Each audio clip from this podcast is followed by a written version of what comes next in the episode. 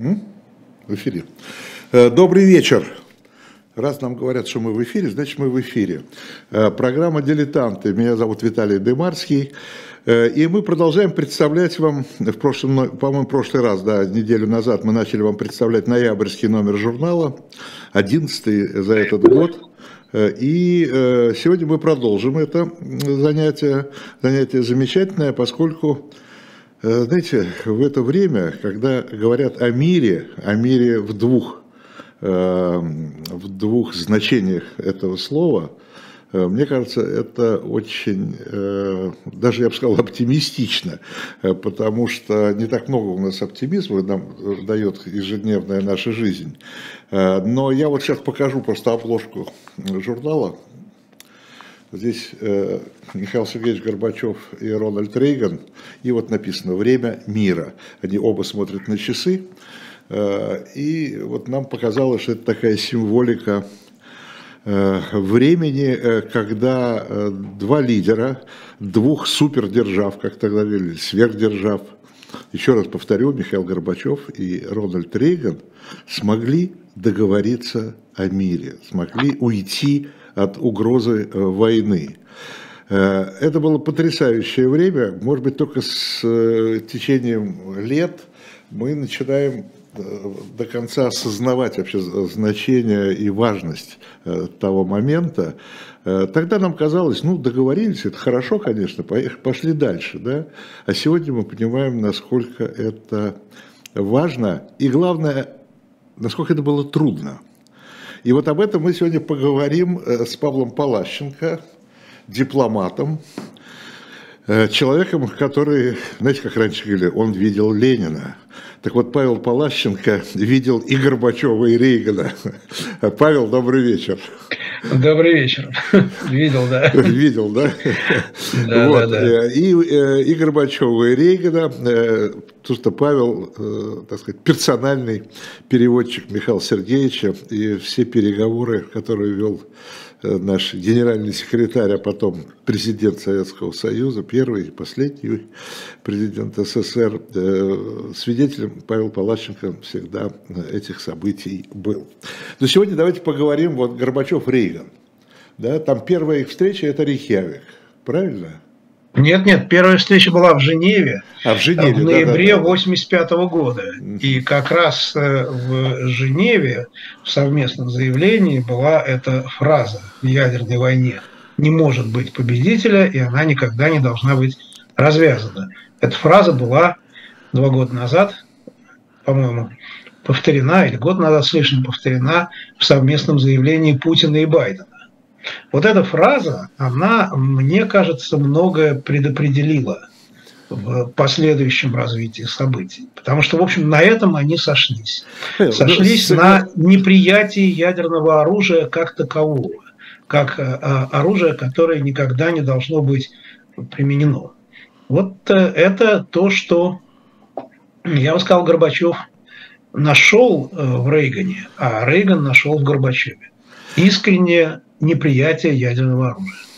Ну вот э, согласись, что тогда, э, сколько, значит, это восемьдесят пятый год, тридцать семь лет назад, да, на эту фразу мы, советские люди, не обратили особого внимания. Да? Мы настолько привыкли к тому, что нас кормили пустыми, да, формулами. Они все были красивые, там, миру мир. Да, и так далее, и тому подобное. Ну, еще одна красивая формула, за которой, как там казалось, в общем, ничего не стоит реального. Оказалось, стоит. А вот по впечатлениям, давайте вспомним, что Рейган, придя к власти в Соединенных Штатах, он об этом заявил во всеуслышание, для, он сказал, что Советский Союз – это империя зла. Да? Как... Вот понимаешь или нет, как он от этой империи зла пришел вот к этой картинке замечательной э, улыбающихся двух и явно симпатизирующих друг другу президентов? Ну, вы знаете, все-таки надо, мне кажется, исходить из того, что империя зла – это была такая метафора. Он э, действительно был человек очень идеологизированный, когда пришел к власти. И нам рассказывал потом его сын Майкл Рейган, что его мечтой было встретиться с советским руководителем, чтобы выложить ему все, что он думает о марксизме-ленинизме и об агрессивной внешней политике Советского Союза. Вот это в нем было. И первую встречу с Горбачевым в Женеве он начал в разговоре, кстати, один на один, тет-а-тет, он начал именно с этого. Он сказал, что мы очень, очень сожалеем, что Советский Союз буквально на всех континентах проводит вот эту политику навязывания марксизма, ленинизма, проводит э, политику, э, которая создает проблемы повсюду, и мы очень э, надеемся, что вы вот эту идеологию не будете в глобальном масштабе проводить.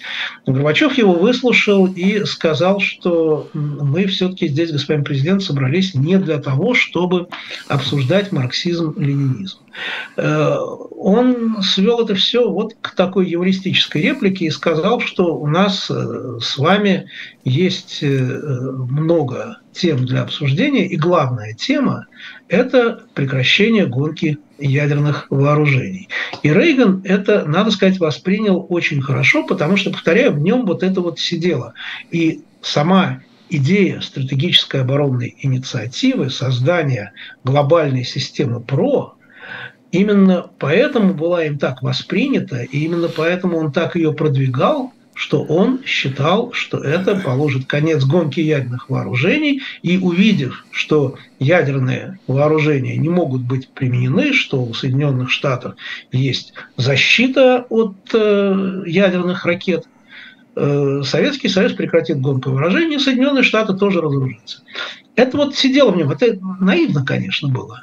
Но э, это было очень искренне. И я считаю, что э, Рейган был искренним, и тогда, когда он эту метафору империи зла употребил, и столь же искренен он был в тысяча девятьсот восемьдесят восьмом году, когда он приехал с официальным визитом в СССР, это был его единственный официальный визит в СССР, и во время прогулки с Горбачевым в Кремле он услышал вопрос американского корреспондента: по-прежнему ли вы считаете Советский Союз империей зла? И он сказал: нет, нет, потому что это уже это была другая эпоха, другое время. Советский Союз меняется, и мы рассчитываем на сотрудничество и, в конечном счете, партнерство с этим меняющимся Советским Союзом. Так что он был искренен и тогда, и тогда. Но одно в нем было. Это действительно неприятие ядерного оружия, которое он считал оружием геноцида. И советская позиция всегда была такой. Но вы правы. Конечно, постепенно вот эта идея ядерного разоружения и с нашей стороны, и с американской стороны превратилась в такую ритуальную позицию, ритуальное заявление. Все мы говорим, что мы против войны, против ядерного оружия. А в это время, вот, к сожалению, в период шестидесятых, семидесятых годов, даже после заключения первых соглашений об ограничении ядерного оружия, реальное количество ядерного оружия и у нас, у американцев, росло. Вот к этому действительно уже привыкли и считали, что ну пусть говорят. Mm-hmm. И поэтому великая заслуга Горбачева и Рейгана состоит в том, что в тысяча девятьсот восемьдесят седьмом году они подписали первое соглашение, реальное соглашение. Не об ограничении, а уже о сокращении ядерных вооружений. Это был договор эр эс эм дэ, который, кстати, сегодня не действует. Американцы из него вышли, после этого вышла Россия. Но интересно, что мы не видим, даже несмотря на прекращение действия этого договора, мы не видим сейчас массированной гонки вооружений в этой категории ядерного оружия. То есть оно продолжает как бы работать. Ну, слава богу. Возвращаясь к империи зла. Ну, когда Рейган это произнес, то, конечно, в Советском Союзе это восприняли как угрозу. Да? То есть вы считаете, что империя зла – это не для того, чтобы эту империю уничтожить, да? А для того, чтобы, ну, ее, вот а для того, чтобы ее изменить. Я, да. Я думаю, что э, у нас э, тоже это восприняли не столько как угрозу, потому что э, понятно, что был на очень-очень высоких уровнях ядерный паритет при огромном количестве ядерных вооружений и с той, и с другой стороны. И поэтому уничтожить вот таким образом э, Советский Союз нельзя было. Это восприняли не как угрозу, а как сигнал того, что вот с этим президентом договориться будет невозможно. Как можно договориться с человеком, который считает вас империей зла? И это мнение в советских руководящих кругах было очень распространено и до Горбачева, и в первые месяцы Горбачева. И когда Горбачев и Рейган договорились о встрече, то были люди и с нашей стороны, и с американской стороны, которые считали, что ничего не получится. Збигнев Бжезинский написал, э, опубликовал статью, где говорил, что эта встреча большого смысла не имеет. Горбачев – это такой же советский аппаратчик, это выдвиженец КГБ, договориться с ним невозможно. А у нас, э, ну вот я слышал даже в Женеве от некоторых членов делегации, в частности, от Леонида Митрофановича Замятина, который тогда руководил отделом международной информации ЦК КПСС, что ну, тут договориться нельзя, это такое. Более того, э, в «Правде» незадолго до встречи появлялись статьи за подписью авторитетных людей, которые, в общем, снижали ожидания от этой встречи. Что да, встречаться надо, но с Рейганом вряд ли можно будет договориться. Вот это Горбачев не принял. Он сказал тому же Замятину в Женеве, что, понимаете, Рейган – это президент, избранный американцами. Ему еще три года работать. Договариваться надо с ним, а не с кем-то. Других партнеров. А Горбачеву, Горбачеву, то есть Горбачеву приходилось, э, так сказать, перегнуть, да, свою линию э, и гнуть людей через колено, как у нас много говорится, в том числе и внутри страны, внутри советского руководства. А, ну, то есть была, шла ну, тоже знаете, борьба. По, по, да, Виталий, по конкретным вопросам, да.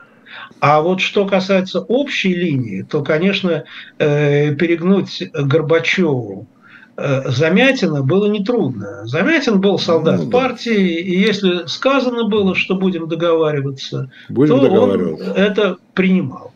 А вот по конкретным вопросам, конечно, были споры.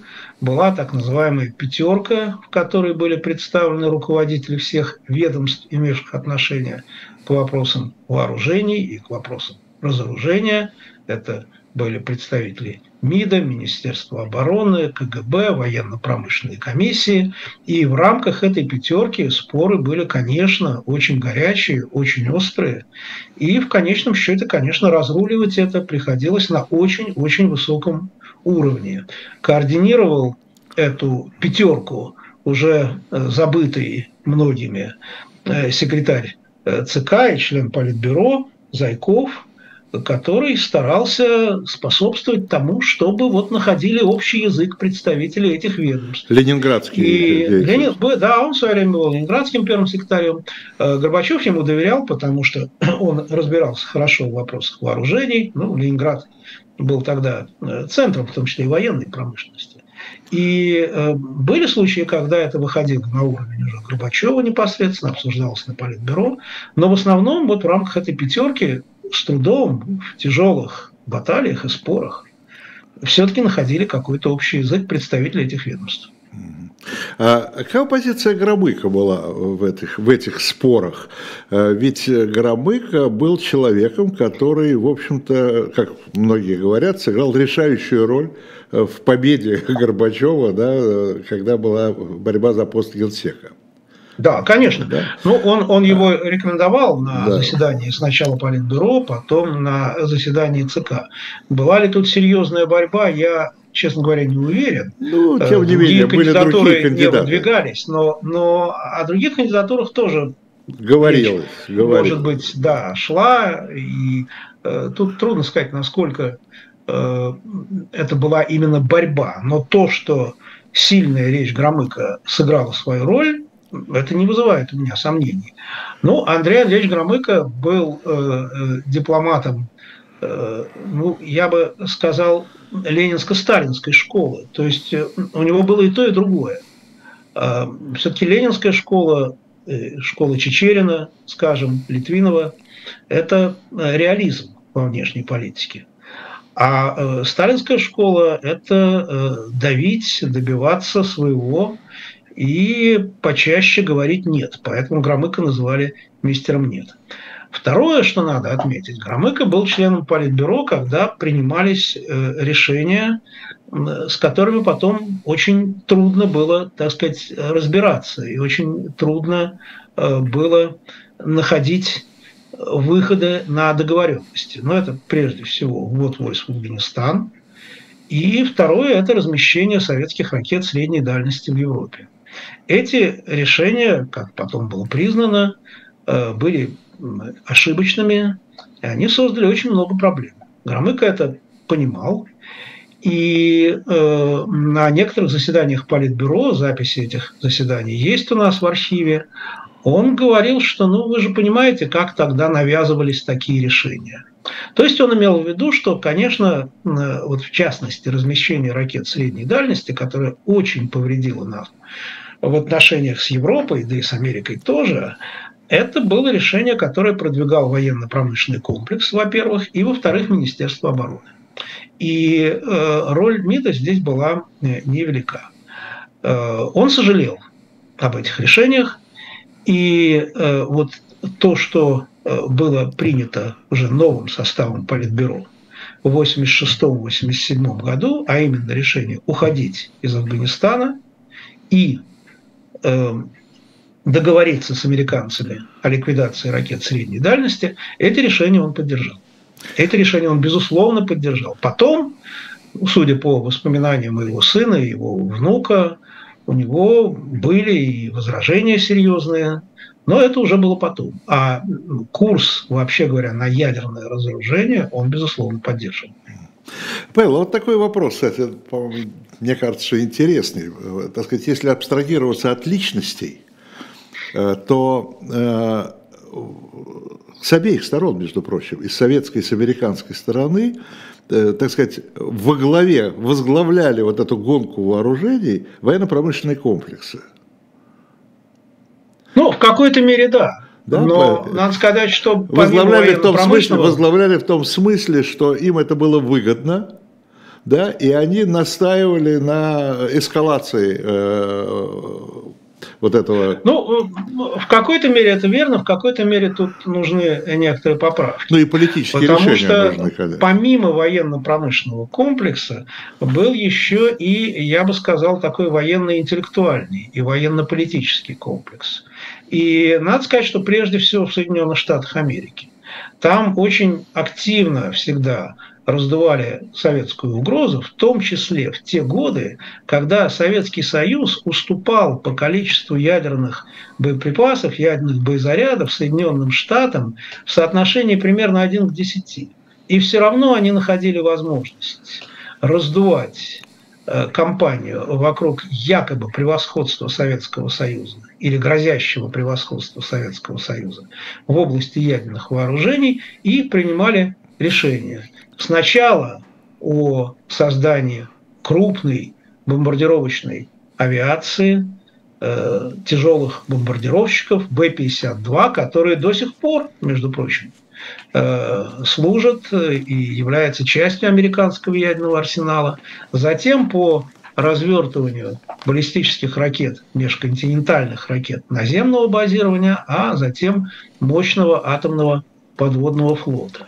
И я бы сказал, что роль вот этих людей, политиков, интеллектуалов, которые раздували советскую угрозу, она была тоже велика. Дальше, что касается военно-промышленного комплекса. Да, военные заказы, конечно, были выгодны. Но если посмотреть на историю гонки вооружений, которая хорошо описана и в наших работах, И в книгах интересных, которые вышли в Америке и в Великобритании, то совершенно очевидно, что американцы, надо это признать, вели эту гонку ядерных вооружений гораздо более экономно. Гораздо более экономно. А у нас был еще такой фактор, как соперничество разных конструкторских бюро.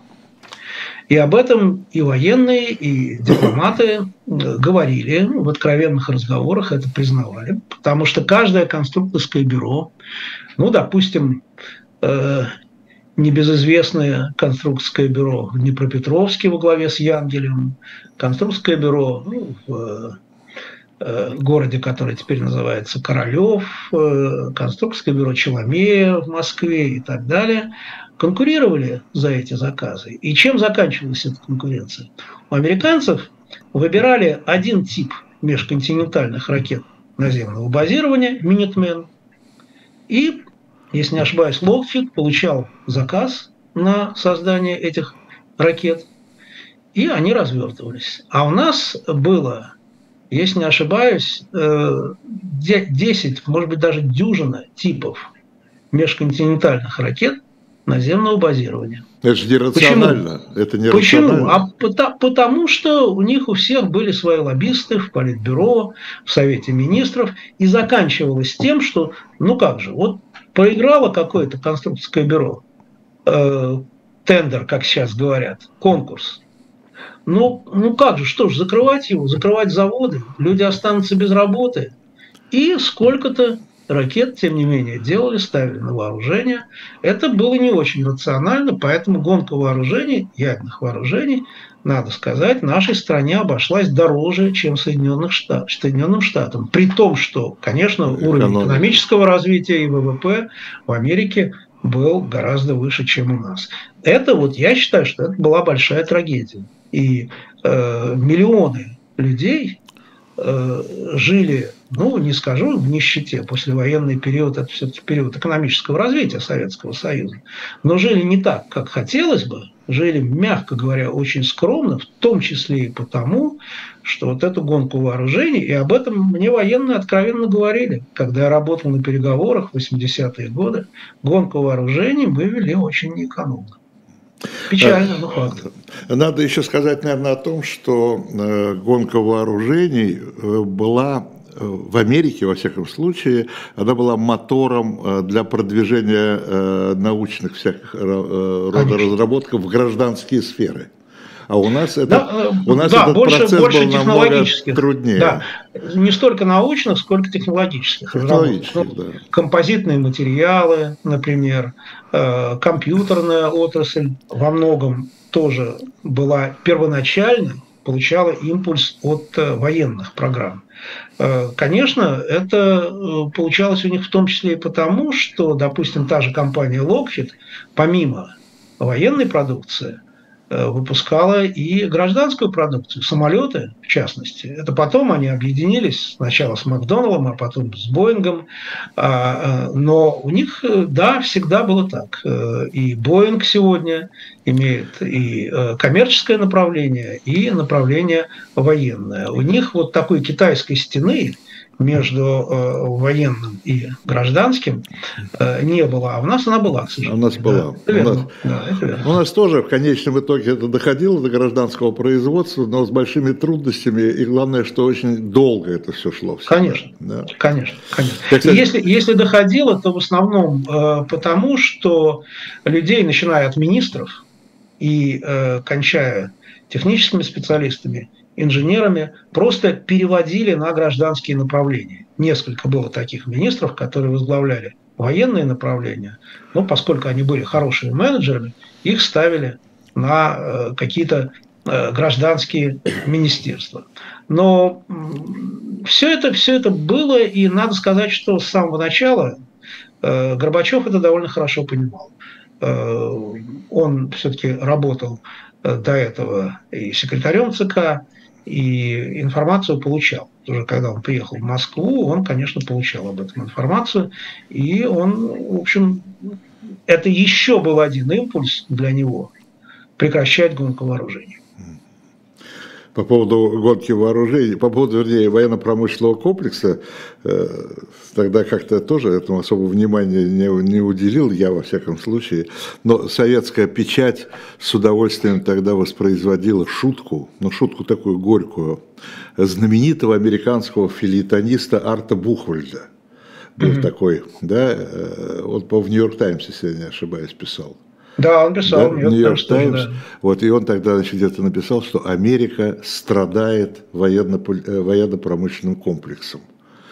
Ну и да, вот он... да, конечно, слово комплекс. Но Советский Союз больше страдал. Да. Советский Союз больше ну, страдал. Ну и мы, и, и мы, конечно, страдали, но я бы сказал, что вот в Соединенных Штатах это было, ну, во многом связано действительно с интересами конкретных э, компаний, э, корпораций и так далее. А мы скорее шли э, вслепую. Вслепую, потому что, э, вот, скажем, была же возможность принять решение о том, чтобы не гнаться в количественном отношении за Соединенными Штатами Америки. И вот не хватило в этом плане, мне кажется, политического разума у наших руководителей, особенно в семидесятые годы, чтобы не гнаться за американцами в этом плане. Где-то, насколько я знаю, я слышал от наших военных, только в семьдесят пятом году было принято решение на уровне Политбюро, что нельзя давать все, что просят военные и что просят mm-hmm. вот этот самый комплекс. Где-то только в семьдесят пятом году. А вот в шестидесятые годы, в начале семидесятых годов буквально что ни попросят, даем, профинансируем. Связано это было, конечно, отчасти с шоком от кубинского кризиса, от карибского кризиса, потому что тогда все-таки поняли, что по количественным параметрам мы отставали от американцев очень-очень сильно. Попытались эти количественные параметры, это отставание, компенсировать размещением ракет на Кубе. Ну и получили грань мировой войны. Поэтому шок этот был велик, и было принято решение догнать американцев по э, количественным параметрам ядерного оружия. И ну, так... вот сейчас мне кажется, что это решение было... Э, непродуманным. Но надо вспомнить и тогдашнее время. Тогда люди считали не только Политбюро, а если взять рядового советского человека, люди считали, что именно так надо предотвратить войну. Что вот нас в свое время застали врасплох, у нас не было достаточно оружия, а теперь вот мы можем и мы должны это делать. Это настроение было в обществе, я помню, я, я жил тогда с людьми, говорил. Когда, когда нас застали врасплох, если имеется в виду Карибский кризис, да? Нет, тут не Карибский кризис, а имеется в виду, что вот во время Отечественной войны, а, в этом смысле, да, первоначальные вот эти поражения, mm-hmm. и э, вот люди говорят, надо предотвратить войну. Как, как предотвратить войну? Предотвратить войну можно только, если мы будем не слабее, а лучше сильнее в военном отношении, чем потенциальный противник. Вот а возвращаясь... Так реально думали люди. А уж про военных я не говорю. Возвращаясь к Карибскому кризису, просто э, разумное, абсолютно разумное решение Хрущева э, идти на компромиссы, искать компромисса, да, тогда с, вместе с Кеннеди. Ведь очень многими, по-моему, до сих пор расценивается как поражение, да, как, как слабость. Что надо было ну, тоже были разговоры о том, что да, вот он разместил ракеты, а потом бесславно э, с Кубы э, бежал. Но там ведь как э, было? Удалось э, договориться, турецкие, турецкие удалось ракеты. договориться негласно, негласно. Американцы всячески скрывали эту договоренность о том, что ракеты из Турции тоже будут ну, выведены. И э, Хрущев, надо отдать должное ему, пошел на то, чтобы эта часть сделки была негласной. И американцы всегда отрицали, что эта часть сделки имела место. Хрущев на это пошел. Но зато потом, когда его снимали, ему это предъявили. Что как же так? Разместили, а потом ушли, ничего не получилось взамен. То есть даже, получили. Судя по всему, даже, даже в составе ЦК далеко не все об этом знали. Да, получили взамен, получили не так мало, э, во-первых, а во-вторых, опять же, это, мне кажется, это просто очень разумно и мудро со стороны Хрущева э, пойти ну, на, эти, на эти американские условия, черт с ним, с пиаром, что называется, да? Конечно. Да, но главное было предотвратить войну. Но, но, но и со стороны Кеннеди это э, было мудро. Если конечно, конечно. Мы считаем, если мы считаем и говорим, что решение Хрущева о размещении ракет на Кубе было до некоторой степени авантюристическим, то ведь э, некоторые действия Кеннеди тоже были авантюристическими. Был, э, была высадка американцев в заливе Свиней, когда они рассчитывали, что они за несколько дней добьются успеха и свергнут э, правительство Фиделя Кастро. Э, были реальные вещи, которые происходили там и которые нарушали суверенитет Кубы. И Куба просила Хрущева, Фидель Кастро просил Хрущева разместить эти ракеты.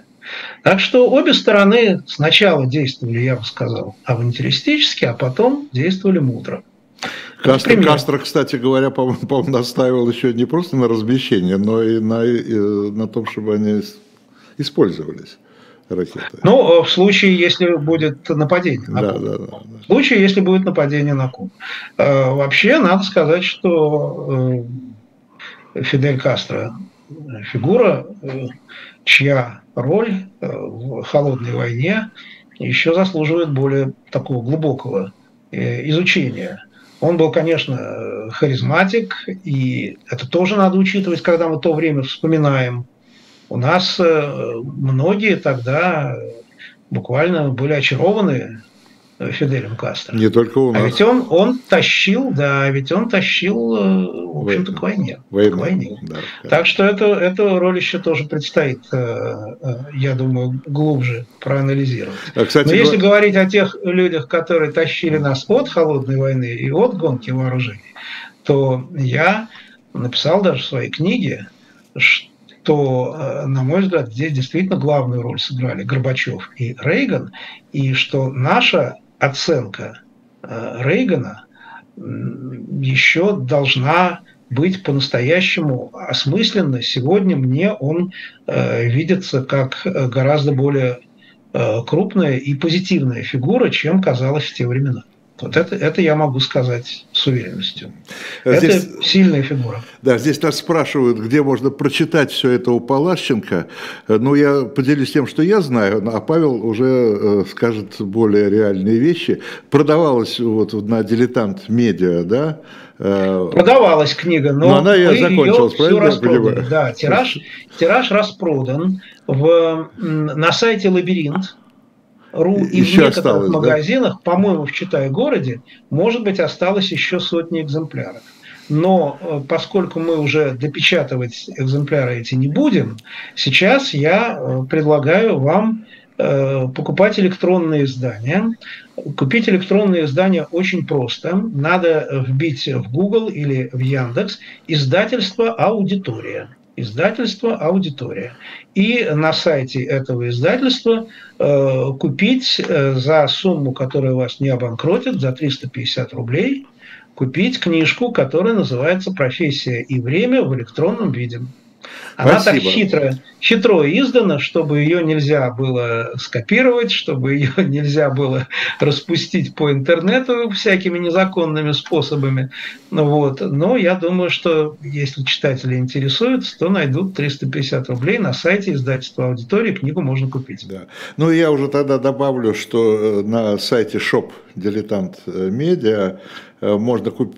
можно было купить книжку Палажченко, а сейчас можно купить журнал, вот, где, да, кстати говоря, да. обильно цитируется эта книга, и обильно цитируется, сейчас я еще скажу, что. И, ну и помимо самого свежего номера журнала и другие книги, и предыдущие номера журналов тоже там вы можете найти. А там очень много в последнее время вышло, вышло выпусков «Дилетанта», где речь идет не о сегодняшнем дне, а о дне вчерашнем, об истории, но которые очень актуально звучат именно сегодня. По поводу цитирования Палажченко. Я должен поблагодарить Павла и раскрыть небольшую редакционную тайну. Перед еще выпуском, когда мы только его готовили, Павел мне передал такую, три даже такие таблички, которые показывают рост, а потом сокращение ядерных вооружений. Вот я сейчас попробую на камеру это показать. Это вот так вот выглядит. Это в журнале все воспроизведено. Спасибо, Павел, за это. И здесь вот эта вот красная линия, я не знаю, увидите вы это или нет, вот она так вот идет. Это как раз это запасы России. А вот здесь вот ниже, розовенько, это запасы США. И посмотрите на день, ну, фактически сегодняшний, там, пятнадцатым годом все заканчивается.